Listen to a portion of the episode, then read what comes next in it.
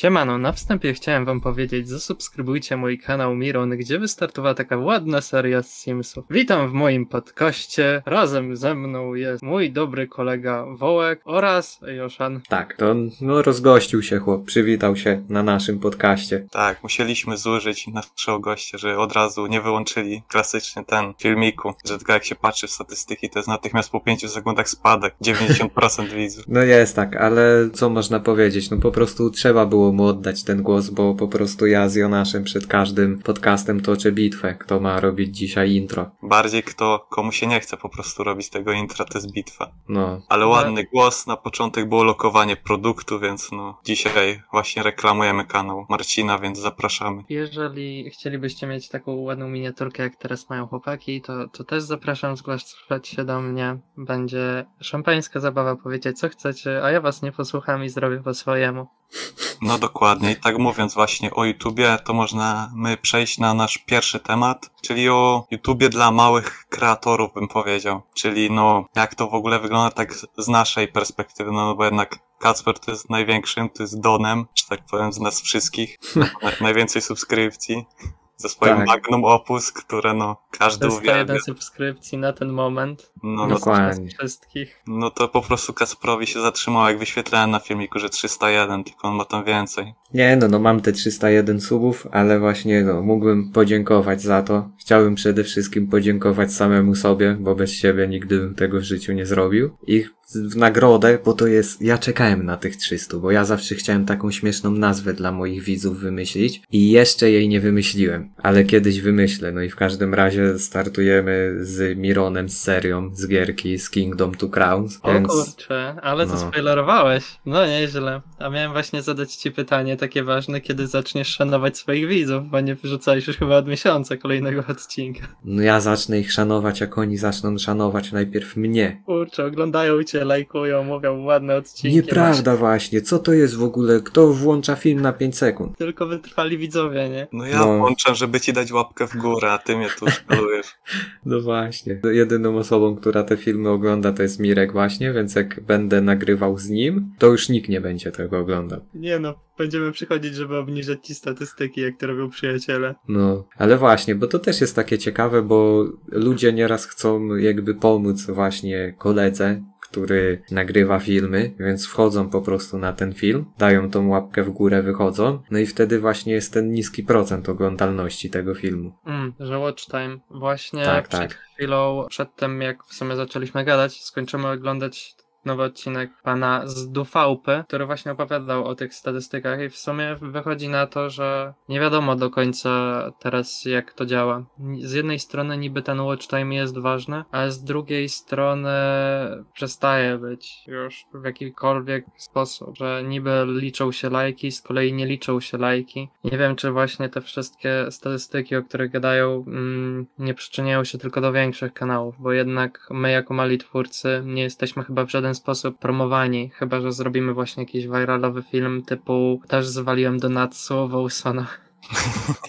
Tak, jest, wiesz, te, te, ten film, nawet jak już go tak mówisz o nim, no, jest śmieszny, ale chodzi o to, że i tak do tych wyświetleń, którzy uzyskują duzi twórcy, to jest nic. No bo co to jest niecałe 2000 wyświetleń? W ogóle też e, nie rozumiem tego. W ogóle nie wiem, jak to działa na ten moment, bo niby robisz jakieś viralowe właśnie filmy czy coś i masz taki przyrost ludzi. I jak to działa w ogóle na YouTubie, że mimo, nie wiem, jakichś przyrostów ludzi w ogóle nikt nie zostaje na twoich filmach? Czy to faktycznie tak jest, że ludzie wchodzą i elo, czy w ogóle YouTube nie promuje nas jako małych twórców? Ja szczerze taką zależność akurat na tym naszym podcastowym kanale zauważyłem, jak patrzę na statystyki, że zasięgi są większe, kiedy właśnie czas oglądalności jest niższy. Czyli to jest chyba tak, domyślam się, że to jest dosłownie te 5 sekund załączenie, czy się spodoba, czy nie, i wtedy wyłączenie, czy jakiś będzie wielkie boom, czy nic właśnie. No bo na przykład jak ten, powiedzmy, odcinek, który większe u nas zasięgi zrobią, to o tym Fame MMA, bo żeśmy po prostu szybko tą recenzję wydali, no to to tak było, że dosłownie, że tam ludzie wchodzili, że na przykład łapkę w dół dać, ktoś tam i tyle. I tak naprawdę nie było jakoś oglądania tego więcej. No i właśnie jak e, z dupy się wypowiadał, to gadał, że, że na jego filmach, takich, które miały na przykład najmniejszą watch time, to właśnie tak jakby zarobił najwięcej, a raczej miał takie najbardziej piki wchodzące na czasie, gdzie dajmy na to jego te najbardziej oglądane były najczęściej najniżej. Tego co się też dowiedziałem, a raczej no jest to w jego odcinku, także zachęcam do obejrzenia, bo pokazuje tam ułamek swoich statystyk. Dajmy na to na tych jego godzinnych filmach, taki średni czas oglądania to jest 9 minut, także tak jak nie wiem, ja osobiście się martwiłem, że u mnie pik przy moich właśnie filmach tych 17-minutowych jest 3 minuty około, że tak mi pokazują statystyki, że to jest mało, to jednak to jest faktycznie coś, co się utrzymuje na innych kanałach. Można powiedzieć, że ten e, jeden z moich Mhm. odcinków Subnautiki, który w ogóle muszę o nim opowiedzieć, bo wydałem właśnie odcinek Subnautiki 2. Możecie sobie zobaczyć, żeby się pośmiać. Miałem taką sytuację, że wydałem go w sobotę, także no nie zdążyłem z montażem i tak dalej. Właśnie też, jeżeli byście chcieli jakiegoś montażystę, to, to zapraszam do siebie, bo ja się tu uczę. Jeżeli podoba wam się w ogóle sposób, w jaki montuję, no to możemy wejść w jakąś współpracę, bo chciałbym sobie z tego trochę na was zarobić, przyjaciele. Ale właśnie wracając do Subnautiki, wrzuciłem sobie w sobotę i miałem pierwszy raz coś takiego, bo dajmy na to, jestem małym twórcą, ale no jednak dajmy na to te 10-20 wyświetleń się zdarza. Film nie był w ogóle promowany, tak jak dajmy na to, mam zwykle chociaż te 5% osób, które mnie subskrybują po jakichś trzech dniach, gdzie po trzech dniach właśnie powiedzmy, że to dochodzi do tych 10 wyświetleń, trochę więcej. Miałem w okolicach trzech, które mi nie rosły, w tym wiem, że te trzy wyświetlenia były robione ode mnie. No, nie wiem, czy to jest tak, że faktycznie twój kanał jest coraz mniej promowany jakoś przez YouTube, czy nie. Teraz dopiero w momencie, kiedy wrzuciłem swoją kolejną animację, bo też się zajmuję robieniem animacji, jakoś to odżyło, ale no powiedzmy, że niezbyt dobrze to wygląda mimo wszystko. Czy ja tak właśnie nawiązując do tego, że YouTube promuje, to ja tak, no zauważyłem, że u nas, że tak by jak masz na przykład sobie wejdę, nie wiem, po prostu z jakiegoś innego konta, żeby tam, czy w ogóle innej przeglądarki najlepiej, żeby zobaczyć jak tam filmik, to przeważnie później już zaczyna koło tego filmiku tylko promować twoje własne inne filmiki. I mi się wydaje, że to jakoś tak YouTube po prostu na tyle to szufladkuje, że no, no za przeproszeniem ktoś musi najpierw znaleźć nasz podcast, żeby w ogóle zaczęło polecać inne odcinki, więc to też jest tak, nie no bo to też tak zależy od gry, czy coś właśnie od wyszukiwania, no bo jak na przykład nagraliśmy z to Super Animal Royale, no to to, to kaput, kompletna tragedia, bo najwyraźniej nikt się nie interesuje tą grą. Fall Guys już coś tam było, że tam niby ludzie wyszukiwali, gdzieś to im tam wyświetlało. Nie wiem na ile te właśnie te wyświetlenia tych miniaturek mają cokolwiek, cokolwiek robią, no ale no powiedzmy, może coś robią. Powiedzmy, że no coś robię, bo jednak jeżeli ktoś znajdzie twój film w ogóle, też chciałbym powiedzieć tutaj o takiej zależności właśnie, bo tak jakby z Izo zaczynaliśmy jej kanał. Zauważyłem taką śmieszną zależność, że jeżeli twój kanał nie ma około 10-15 subskrypcji, nie da się go w ogóle znaleźć na YouTubie. Tak też było w moim przypadku, kiedy chciałem znaleźć pustych szczeluści, kiedy ruszaliście i jeszcze nie mieliście w ogóle subskrypcji, że chciałem was polecić na swoim kanale i tak dalej i w żaden sposób nie mogłem znaleźć waszego kanału, mimo że już mieliście na nim jakiś materiał. A i z tego co widziałem, nie wiem w ogóle jak to wygląda promowanie właśnie takich filmów mało wyświetleniowych, ale no jeżeli chcecie, dajmy na to wyszukać jakichś mniejszych twórców albo właśnie takie, mówię do was widzowie, albo właśnie jakieś kanały takie mniejsze, żeby zobaczyć czy są jacyś mali twórcy, nie wiem, które robią ciekawy content albo jakiś trochę inny, no to trzeba niestety w filtrach się pobawić i nie wiem, kliknąć właśnie filmy, które ostatnio wyszły, albo właśnie nie wiem, jakie tam były jeszcze filtry, ale można sobie to dostosować, że nagle są wyszukiwane te treści. Teraz u mnie, jako że nie wiem, właśnie po tym piku 50 subskrypcji, faktycznie jak się wpisuje moją nazwę, ona się wyświetla na YouTube. Ale no, w przypadku mniejszych twórców, albo no właśnie kogoś, kto wychodzi, no chociaż ja jestem takim mikrotwórcą, chłopacy to samo, to no jest ciężko. No ale być może to kiedyś ruszy. No tak, no bo ja na przykład zauważyłem, że tak naprawdę powiedzmy największe zasięgi on to robiło jak po prostu na Twitterze, na którym po prostu nie mam followersów tak naprawdę już aktywnych czy coś, no bo jednak, nie wiem, po prostu na Twitterze wszystko sobie wyczyściłem i tyle kiedyś. No i nawet jak tam po prostu dobre hasztagi po prostu na Twitterze to już robią zasięgi dosyć spore, co jednak no przy niektórych filmikach zdecydowanie nam to pomagało. Powiedzmy, że no jak mamy te, no nie wiem czy podwajało jakoś wyświetlenia, ale coś nawet takiego półtora, może do dwa razy, no to to też jednak coś robi. No i to kurde, no bo z YouTube'em, no to mi się wydaje, no jedynie na tych tagach widziałem, że może to ma jakiś wpływ, no bo z tymi hashtagami też szczerze, no nie wiem na ile to działa, obym tak powiedział. Też do końca nie wiem. Ja próbuję jak na razie wszystkich możliwości. Tego, co właśnie było w filmie z dupy, to kiedy wchodziło coś takiego jak ankiety na y, YouTubie. Tylko, że to też nas nie tyczy, bo jesteśmy za mali, żeby z tego korzystać. To na tym ludzie właśnie strzelali sobie mega wyświetlenia. Teraz właśnie wchodzi coś takiego, raczej no już jest od dawna na YouTubie, tylko jest bardziej promowane jak shorty. Tylko nie wiem, czy my jako mali twórcy możemy z tego korzystać, czy to jest e, zablokowane tylko dla większych twórców, że oni chyba nawet, jako że YouTube właśnie promuje nam często treści takie marketingowe, YouTube'owe, że o, patrzcie, jakie nowości wyszły, że na przykład jeżeli chodzi o USA, to wprowadzano, że osoby 1500 pierwszych osób, nieważne skąd, e, z największymi zasięgami na shortach, dostanie kilka tysięcy od YouTube, że no już do takiego stopnia chcieli to promować. Nie no, shorty no to akurat, no nie wiem jak to jest czasowo powiedzmy, ale no na pewno tak jakby wszyscy chyba twórcy mamy tylko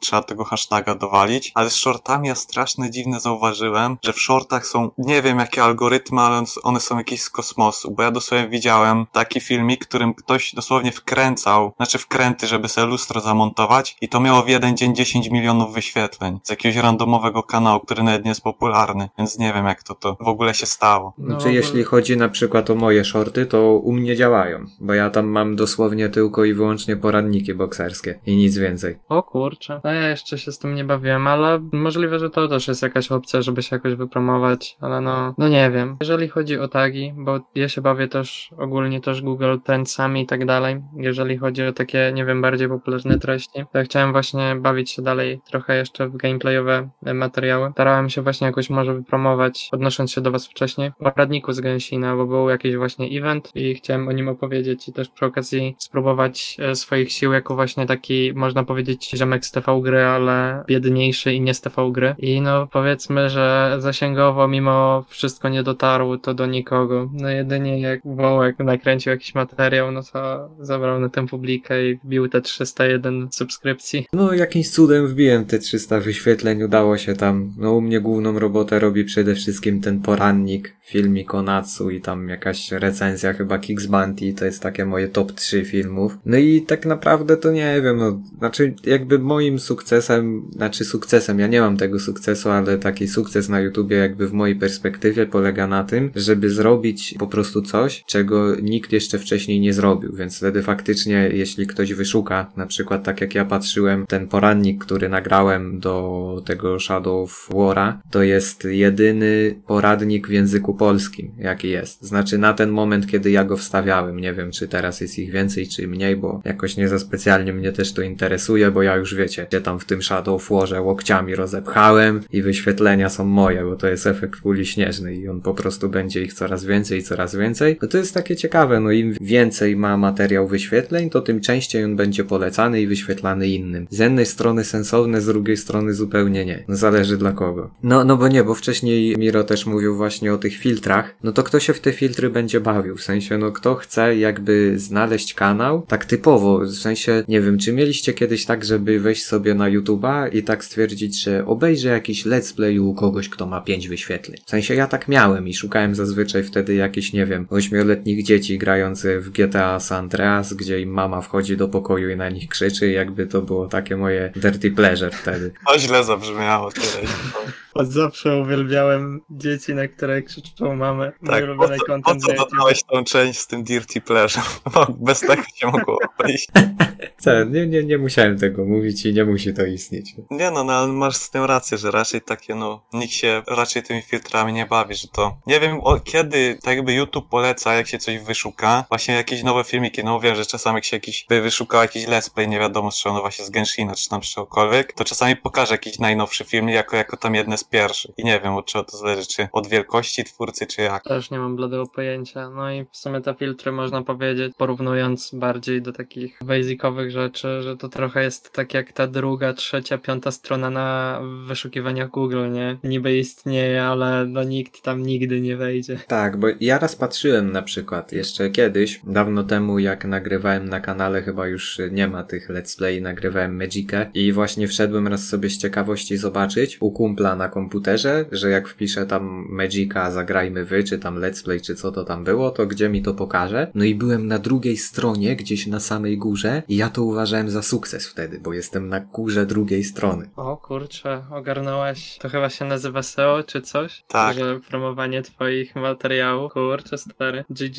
No jesteś na szczycie deep webu prawdziwego. No król podziemia. No, Król legalnego podziemia. Podziemie w ogóle, podziemie let's playowe. Ej, to jest trochę tak jest. My jesteśmy takim podziemiem YouTube'a. i się ten, obawiamy o poprawność polityczną, jak my jesteśmy pod ziemią. No nie. No, na przykład wiesz, Unboxal w tym samym czasie zaprasza Bartosza na podcast, a, my mamy Mirka. Stary, kurczę, przecież Boxdel zaprosił ciebie pod tamtym odcinkiem na bitwę ze stu.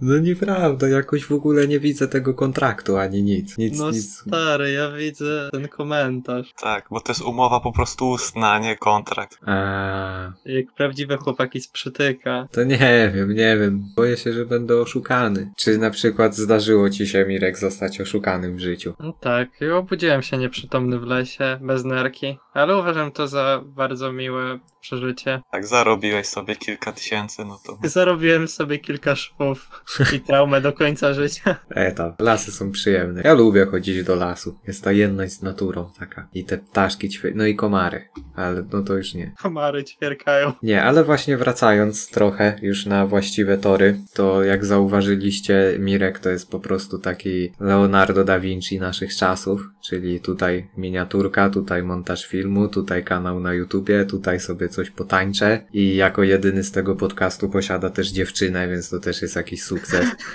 No widać, jakie tu są twoje wartości, Kacper, w tym momencie.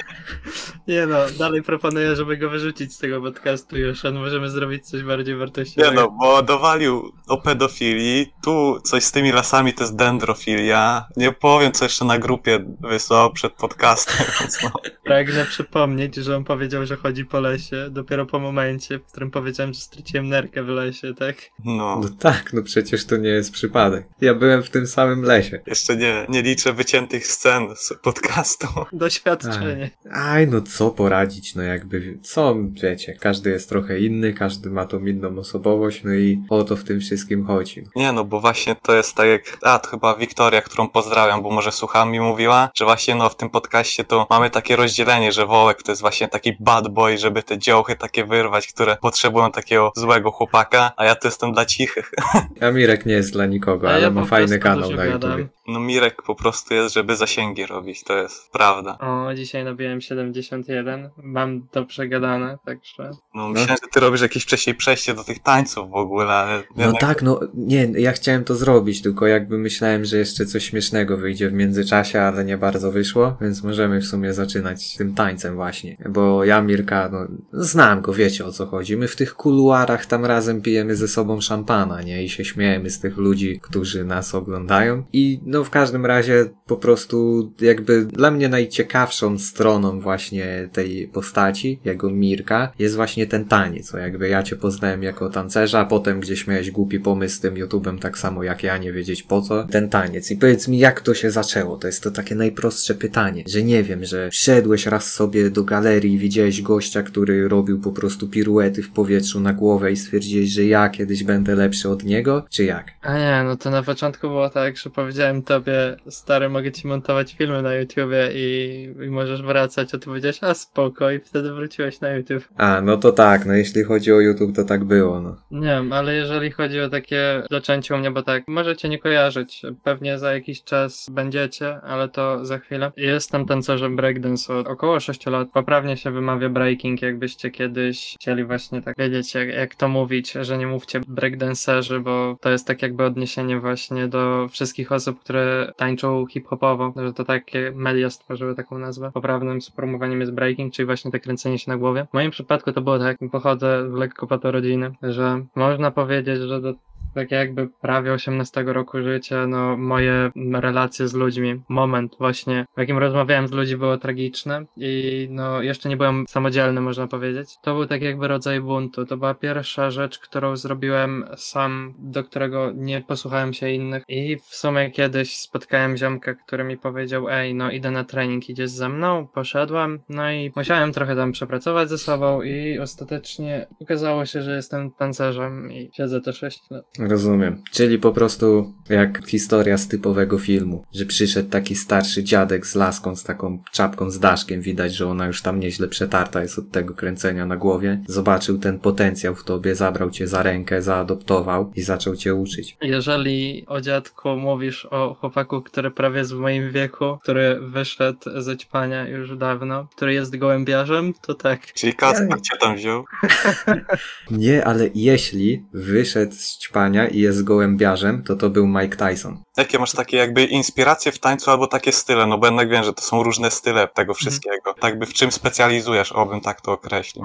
No to właśnie, bo trochę mnie to boli jeszcze, ale to chyba jest taka trochę polska mentalność. Chociaż zauważyłem, że to też zdarza się za granicą. Jeżeli chodzi o sam breakdance, to już jest to tak jakby właśnie oddzielny styl. Dajmy na to, jeżeli mamy, dodam takie podstawowe właśnie style, które są w kulturze hip-hopowej, to mamy właśnie ten hip-hop, breakdance i mamy też kilka właśnie tam funkowych rzeczy. To breakdance to jest właśnie ta odnoga, która skupia się bardziej właśnie na tańczeniu na dole. Hip-hop to jest taka, która gdzie bardziej starasz się ruszać jak fala i jesteś bardziej właśnie u góry. No to ja się specjalizuję właśnie w breakdance. Od jakiegoś czasu też zajmuję się właśnie stylem hip-hopowym, bo moja kreatywność właśnie wtedy się tak mocno rozwinęła. Precyzuję się w tarzaniu po ziemi, a teraz staram się, żeby to tarzanie po ziemi wyglądało ładnie. Aha, ale czy na przykład w tym danym breakingu właśnie, jeśli chodzi o tą płaszczyznę, to czy też można wyróżnić tam po prostu jakieś no właśnie inne style, jakieś nie wiem, taktyki, czy coś w ten deseń, A. czy to już po prostu jest jakby To- choreografia, którą ktoś sobie ułoży i nic człowieka nie ogranicza. No i tu jest właśnie problem, ale to jest w sumie chyba w dużej ilości rzeczy, jakie robimy. A jeżeli chodzi o breaking właśnie, no to można powiedzieć, że fajnie by było tego nie dzielić, ale no niestety mentalność ludzi jest inna i niby w breakingu właśnie w Polsce dzielą to właśnie na osoby muzykalne i powerowców. Powerowcy to są ludzie, którzy wykonują te najbardziej efektywne rzeczy, niekoniecznie do muzyki. No i właśnie ci muzykalni, którzy tak jakby powiedzmy są gorsi w tych rzeczach. Jeżeli chodzi o taki światowy poziom takich ludzi, którzy są naprawdę na szczycie, typu i tutaj przykłady dla was widzowie, jeżeli byście chcieli sobie zobaczyć, możecie sobie wpisać Lil Zu albo Charito z dopiskiem BB Boy i wtedy możecie zobaczyć takich osoby takie już na gigantycznym levelu, jeżeli chodzi o to. To takie osoby już nie mają tych podziałów. Że właśnie można powiedzieć takich mniejszych tancerzach jeszcze, no to one tak jakby istnieją te odnogi, ale no w sumie to zależy od człowieka, czy będzie w nie wierzył, czy będzie w sumie starał się rozwijać dalej, nie? Bo to wszystko trochę od sposobu, w jaki patrzymy na to zależy. Jeżeli, dajmy na to, zatrzymujemy swoją poprzeczkę, nie wiem, na osobach, które widzimy w Polsce na najwyższym poziomie, to może nam się wydawać, że jesteśmy dobrzy, ale ja miałem na przykład taką przygodę na początku jeszcze niesławnej e, pani pandemii, że byłem w Pradze na takich pierwszych zawodach zagranicznych, to kiedy zobaczyłem taką prawdziwą poprzeczkę, jak to wygląda, jak tańcerze naprawdę tańczą, tak już światowo, to miałem tydzień depresji około i wszyscy moi koledzy, którzy pojechali tak samo, bo to jest zupełnie inny level i jeżeli chciałoby się być na takim poziomie, to po prostu trzeba napierniczać. Nie wiem jak to inaczej nazwać i w sumie nie patrzeć na takie rzeczy, tylko na każdej płaszczyźnie się rozwinąć. No rozumiem, ale czyli jak tak mówiłeś właśnie o tym w ten sposób, że są to osoby, które są bardziej, jak ty to określiłeś, muzykalne, Mhm. czyli rozumiem, że są po prostu bardziej rytmiczne. No i słuchają są się ci... muzyki w sumie. Tak, i Bardzo. są ci powerowcy, to można powiedzieć, że to jest taki talent kontra ciężka praca, że powerowcy to są ci, którzy nawalają siłkę, żeby móc jak najbardziej powalone tę figurę robić, a jak ktoś po prostu jest dobrze osłuchany z muzyczką i ma ten dryk, to po prostu sobie fajnie tam śmiga pod rytm muzyki. No i w sumie tu idziemy chyba do takiej rzeczy, która od zawsze dzieli ludzi. Mamy taką pracę właśnie fizyczną, bo w sumie jeżeli tańczysz do muzyki, to i tak musisz mieć mocne ciało, nie? Ale mamy tutaj No. takie podejście, że chcesz porównać pracę kreatywną do, do po prostu napierniczenia siłki, nie? Znaczy obie rzeczy i tak są bardzo potrzebne i no nie chcę tutaj dzielić, że dajmy na to muzykalni ludzie, oni w ogóle nie ćwiczą, no bo w sumie wszystko zależy od człowieka, ale no tu jest ten problem, że dajmy na to tacy powerowcy powiedzmy, z takich przypadków, które ja znam, to oni mają w ogóle problem, żeby nie wiem, spróbować chociaż zrobić takie proste ćwiczenia kreatywne właśnie na zebranie muzykalności, bo jednak jeżeli chodzi o to, musimy też się tego nauczyć. Właśnie muzykalność, tak jak inne rzeczy są rzeczą właśnie wyuczalną, nie? Tylko, że to nie jest taka praca, że podnosisz, dajmy na to 200 kilo na klatę i powtarzasz to w trzech seriach, tylko faktycznie to polega na tym, że musisz stać i słuchać i próbować wyłapać, tak wiecie, że no nic więcej. No i właśnie dajmy na to tacy moi koledzy właśnie, którzy są powerowcami, na tym się wykładają. W przypadku właśnie ludzi muzykalnych, no to wydaje mi się, że jest trochę łatwiej, bo jednak jeżeli wyłapiesz, dajmy na to tą kreatywną rzecz, czyli właśnie, znaczy no w powerach też można być kreatywnym i tutaj nie dzielę, żeby nie było, ale no jeżeli jesteś już muzykalny, to myślę, że później, kiedy nabierzesz tej siły, to masz stanowczo łatwiej niż kiedy, dajmy na to, zaczniesz siłowo i dopiero musisz nauczyć się tej kreatywności, nie? To tak jakbyście mieli osobę, która jest mega chuda i zaczęła ćwiczyć ciężarowo i chciałaby podnosić 200 kilo, a macie osobę z takimi dobrymi predyspozycjami, która chce to zaczynać, nie? To takie No tak, porównanie. rozumiem.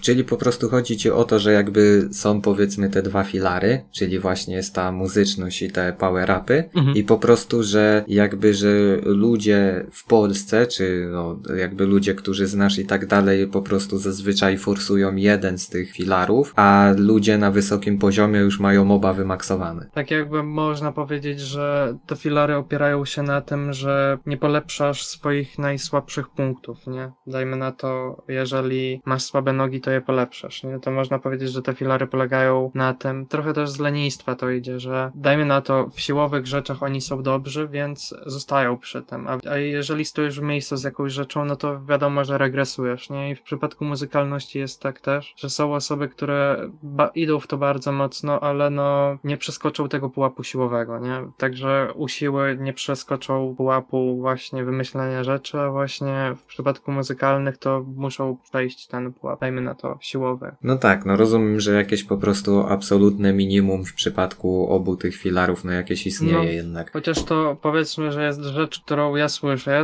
Osobiście staram się do tego nie odnosić, bo niby słyszysz to, że jest taki podział i taki podział, ale no jak patrzysz na ludzi, no to ciężko jest powiedzieć, okej, ten ziomek jest mega muzykalny, więc on na pewno jest słaby, a ten jest powerowy, bo jednak to jest chyba taki podział, który powstał w takiej naszej polskiej trochę mentalności, nie? Żeby jakoś się dzielić. No rozumiem, ale no ogólnie no po prostu jest to taniec jakby. Czyli No po tak. prostu no tak jak nie da się podzielić na przykład tancerza salsy na to, że tańczy jakąś salsę wschodnio-meksykańską albo zachodnio-meksykańską, tylko po prostu tańczy salsę. Dla randomów, no to, to będzie po prostu i tak taniec, jeżeli tańczy czy tak i te, czy tak, nie? No tak, a jakbyś miał powiedzmy powiedzieć na ten moment, jakie masz takie plany, jeśli chodzi właśnie o taniec, dajmy na to, no bo wiadomo, no nie wspominaliśmy o tym, ale to też jest jakby ważny element tego, czyli są te no całe zawody w breakingu, Mhm. które są no bardzo widowiskowe i nawet ja sobie od czasu do czasu tam lubię obejrzeć, mimo że bardzo się tym nie interesuję jakoś. Czy możesz powiedzieć jakieś śmieszne, fajne historie z zawodów, czy no i w ogóle powiedzieć, czy zamierzasz jeszcze startować w jakiś? No bo to już jest spoiler, ja wiem, że na kilku byłeś. No. No, trochę już tańczę, także trzeba. W moim przypadku teraz to jest tak, że no niestety pan pandemia w drugiej części źle na mnie zadziałał i właśnie można powiedzieć, że w poprzednim roku był taki mój rok, gdzie już miałem, można powiedzieć, jedną z najlepszych form, jakie miałem w życiu. No i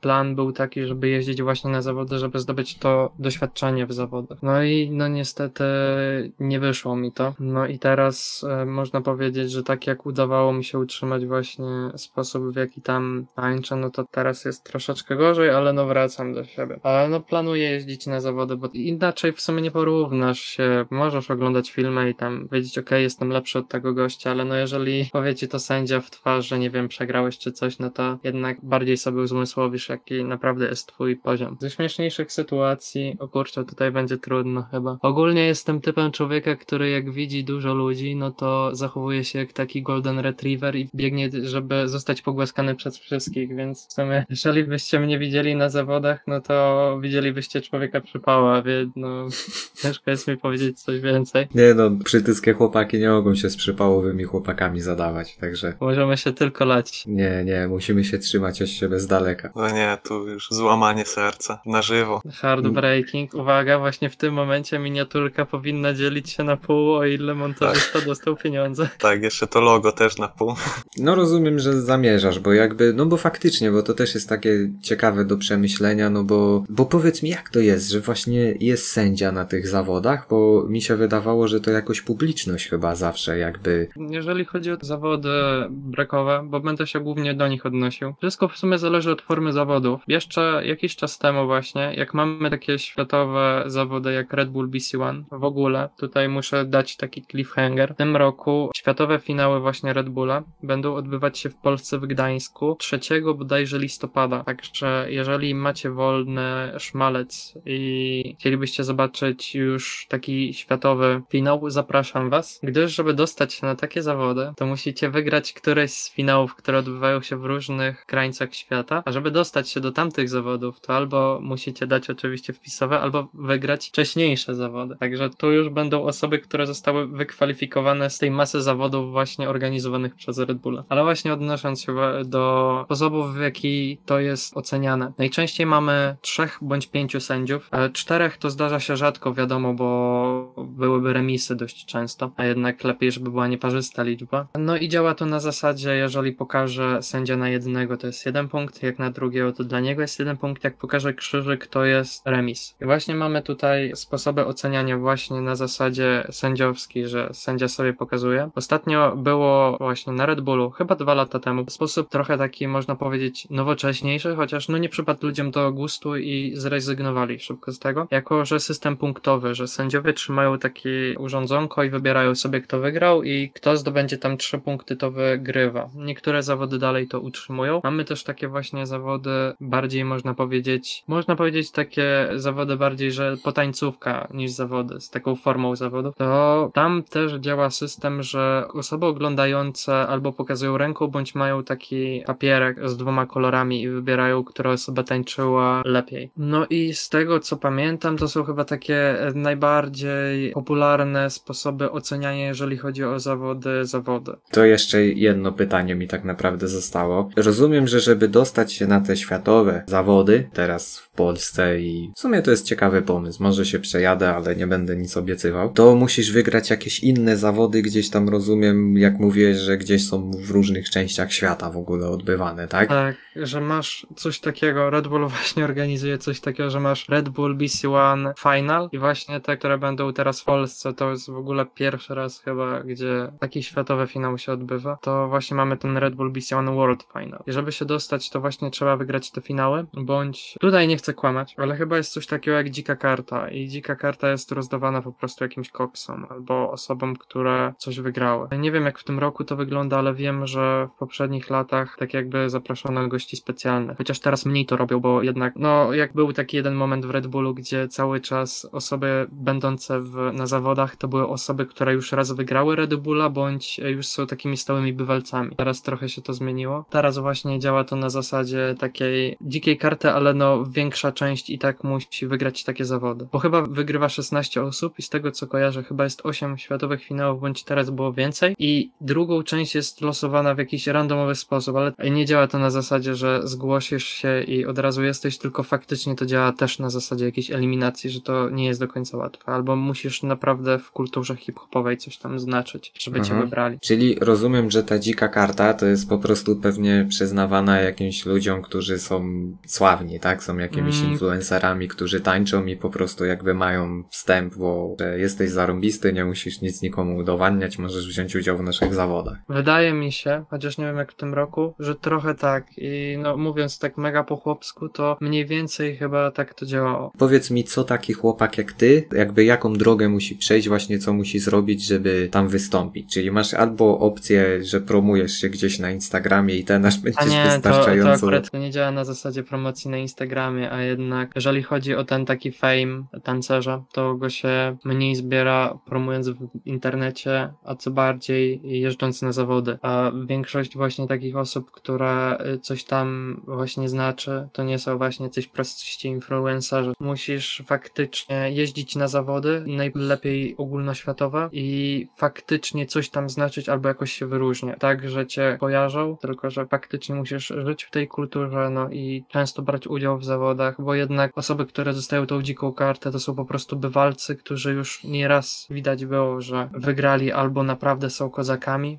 i oni są brani do takich rzeczy. Zdarzają się właśnie takie osoby jak Lilzu czy Lucy Sky, którzy po prostu w pewnym momencie się pojawili trochę znikąd. Lilzu nie, chociaż on zniknął na rok wtedy i po roku wrócił i nagle wygrywa większość zawodów, nie? Więc tu jest kwestia bardziej, no w sumie tylko skilla. Jeżeli masz skilla, no to dostaniesz się na takie zawody, jak nie, no to jesteś w Toruniu jak Mirek. Czyli po prostu jak w Saints Row'ie były takie punkty szacunu, jak się robiło misje, to ty masz coś podobnego po zawodach, że Tak. po prostu jeździsz, reklamujesz się, tancerze przybijają z tobą piony, oni mówią, o to jest ten Mirek z Torunia, kojarzycie go i jakby twój szacun na dzielni rośnie i najpierw władasz Toruniem, potem Polską, a potem całym światem. Toruniem nie da się zbytnio władać, bo w Toruniu jest mało b-boyów. W sumie już wszyscy albo się wyprowadzili, albo mniej tańczą. Dzieciaków Ale- tutaj oczywiście nie liczę. Ale działa posłuchaj mnie, jeśli wszyscy wyjechali i zostałeś ostatni, to jesteś najlepszy. Jest.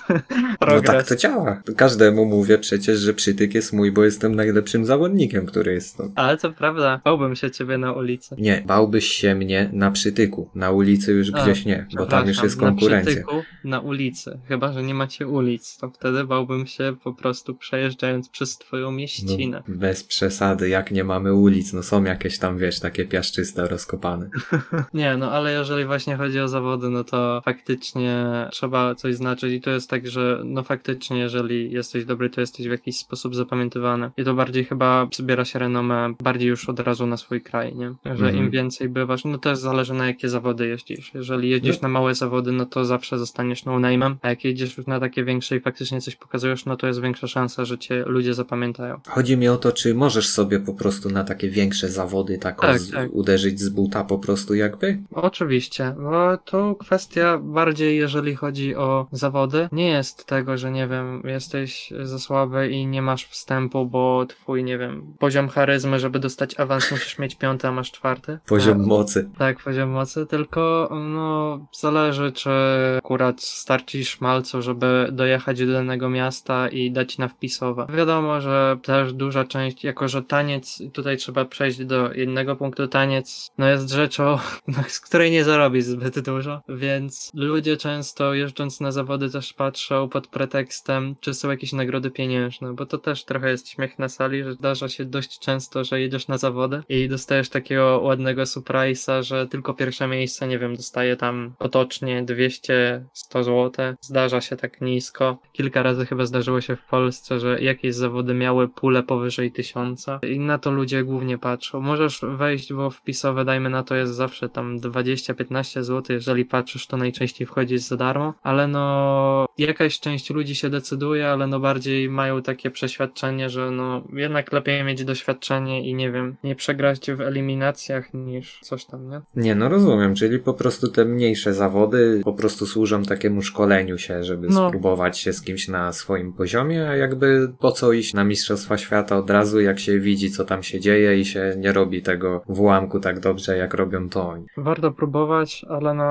też trzeba mniej więcej wiedzieć, jaki jest twój poziom, no i też tutaj robi robotę doświadczenie na zawodach, nie? Bo można być najlepszym tancerzem, nie wiem, jak tańczysz sobie prywatnie, ale no jeżeli nie czujesz takiego samego luzu podczas zawodów, no to możesz robić najpiękniejsze rzeczy, ale złapie cię stres i niespodzianka, także no warto No jeździć tak. na dużą ilość zawodów, żeby oswoić się z tym i później już tak na luzie podchodzić. No tak, no ale to trochę ze wszystkim tak jest, trochę wszędzie tak jest, no ten stres jakby odgrywa rolę. Nie kojarzę, żeby jakoś istniała, nie wiem, jakaś konkurencja, na której nikt na ciebie nie patrzy. Nie, bo tak może trochę na ziemię zejdźmy, bo tu mistrzostwach świata i tak dalej było, ale może byś tak no Miron powiedział w ogóle, jak szczerze taka zwykła osoba, na przykład ja, czy Kacper, czy ktokolwiek może po prostu ruszyć się z domu i tak by zacząć z tańczeniem, że jakbyś takie może rady dał, żeby jakie tak był się predyspozycje, sprawdzić inne takie, że co jest potrzebne, żeby móc po prostu na poważnie do tego podejść, czy nawet tak po prostu rekreacyjnie dla nie, dla cardio i w ogóle. Najlepiej mieć ręce i nogi, chociaż zdarzają się osoby niepełnosprawne, które tańczą, ale no wszystko w sumie, jeżeli chyba chodzi o breaking w Polsce, to warto znaleźć znaleźć osobę bądź szkołę w swojej mieście, nie gdzie ktoś tańczy. To jest taka, można powiedzieć, najbardziej basicowa droga. Teraz chyba coraz więcej powstaje takich szkół breakowych, bo dajmy na to, ja się jeszcze uczyłem według starej metody, czyli znalazłem pasjonatów, no i w sumie każdy katował swoje rzeczy, a ja próbowałem ich nadgonić. Warto znaleźć taką grupę, albo właśnie poszukać takiej grupy. Jak nie masz możliwości, jest sporo kanałów, na której ludzie pokazują kroki. Wiadomo, że no stamtąd nie nabierzesz perfekcji w żaden sposób, bo jednak ktoś ci musi dawać te rady, ale no jeżeli chcecie spróbować, no to, ale nie macie innych sposobów, to też warto tak. Najlepiej właśnie znaleźć sobie jakąś osobę, bo szczerze mówiąc, nie jest aż tak trudno znaleźć taką osobę i właśnie popytać się, czy nie wiem, w blisku twojej wioski, w większym jakimś mieście, czy właśnie jeżeli jesteś w jakimś mieście, jest jakaś grupa, która ćwiczy. No aktualnie, jeżeli dajmy na to chodzi o Toruń, jeżeli jesteście z Torunia, to piszcie śmiało komentarze, może was wyłapie, ale no jest teraz mało osób, które chciałoby dołączyć, także no, no, no w sumie zależy od tego, czy znajdziecie. W internecie bardzo łatwo jest znaleźć takie osoby, jeżeli wpiszecie breakdance albo nie wiem, jakaś strona typu tań, tancerze coś tam, to pewnie znajdziecie kogoś. Jeżeli znajdziecie już jedną osobę, no to bardzo łatwo jest już później dostosować to mniej więcej jakoś do najbliższej mieściny, żeby znaleźć jakąś grupę. Niestety breakdance stał się teraz bardziej undergroundowy niż był, dajmy na to chyba w 2005 roku, gdzie Polska była w miarę na szczycie. No i mniej jest tych grup, także no trzeba się popytać i troszeczkę polurkować. Teraz takie może skomplikowane pytanie będę miał, ale na przykład tutaj mówię, że no breaking tak jakby stał się tak bardziej undergroundowy. Czy to byś tak, nie wiem, może powiązał może z tym jakoś, że tak jakby, no bo jednak to jest hip-hop, tak mówiłeś, że tak jakby połączenie tego z muzyką, że tak jakby się kompletnie jakoś muzyka zmieniła hip-hopowa przez to i tak jakby no, chciałem właśnie zadać pytanie o to, że no, że no takie odczucie, że tak jakby to się coraz to mniej popularne robi, czy to jakoś, no nie wiem, jak to wygląda tak jakby z połączeniem z muzyką, że to, czy nadal jakieś powiedzmy tworzą się hity, czy to jest tak jakby przy klasykach są tańczenie. Jeżeli chodzi o właśnie taką muzykę, można powiedzieć stricte pod,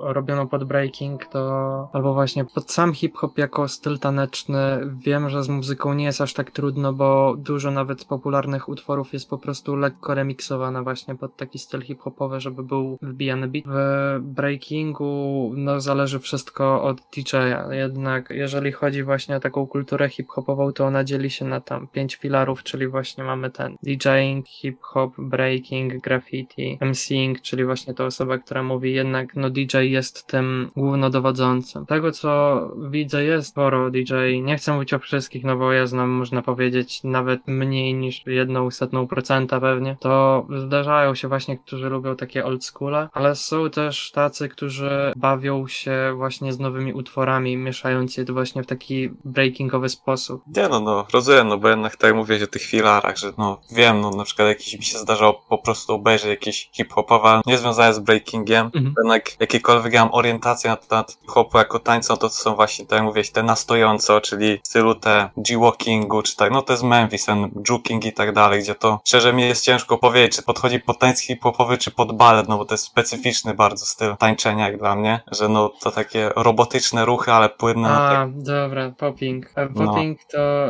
to też właśnie podchodzi pod style hip-hopowe, tylko właśnie tutaj mamy podziały na punk i hip-hopowe, to są właśnie takie bardziej zabawowe. To właśnie nie pamiętam do końca, czy właśnie popping e, już, nie, popping się zaliczał jeszcze do hip-hopowe. Hip-hop jako właśnie ten rodzaj tańców właśnie podzieliły się właśnie na popping, czyli to takie bardziej robotyczne tańce, tam właśnie hip-hop jako taniec, czyli właśnie taki bardziej pływando, no i właśnie breaking to na ziemi. Z takich funkowych to mamy na przykład locking, czyli można powiedzieć zabawowy, śmieszny taniec, gdzie dużą rolę odgrywa lock, czyli taka pauza do muzyki i to właśnie najczęściej są takie mega funkowe stare utwory, tylko że jeżeli chodzi o ten styl, to w Polsce to jest naprawdę nisza nisza i jeżeli byście na przykład chcieli tańczyć locking, to powodzenia ze znalezieniem ludzi. I mamy jeszcze na przykład house, a house no to do houseowej muzyki najczęściej to tańczymy i to jest po prostu tuptanie nogami w bardzo szybkim tempie. Chyba o tańcu wszystko, co się dało. so